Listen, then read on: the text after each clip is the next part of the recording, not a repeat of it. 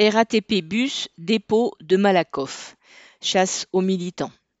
Mardi 1er mars, Yacine, conducteur de bus RATP au centre bus de Malakoff, en banlieue parisienne, était convoqué en entretien disciplinaire pouvant aller jusqu'au licenciement.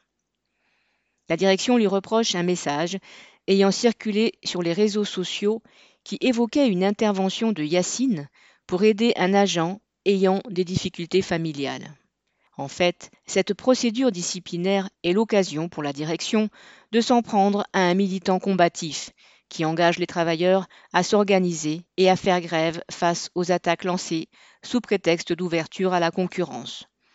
Des conducteurs de bus ont débrayé 59 minutes et, à une cinquantaine, ont accompagné Yacine à son entretien disciplinaire.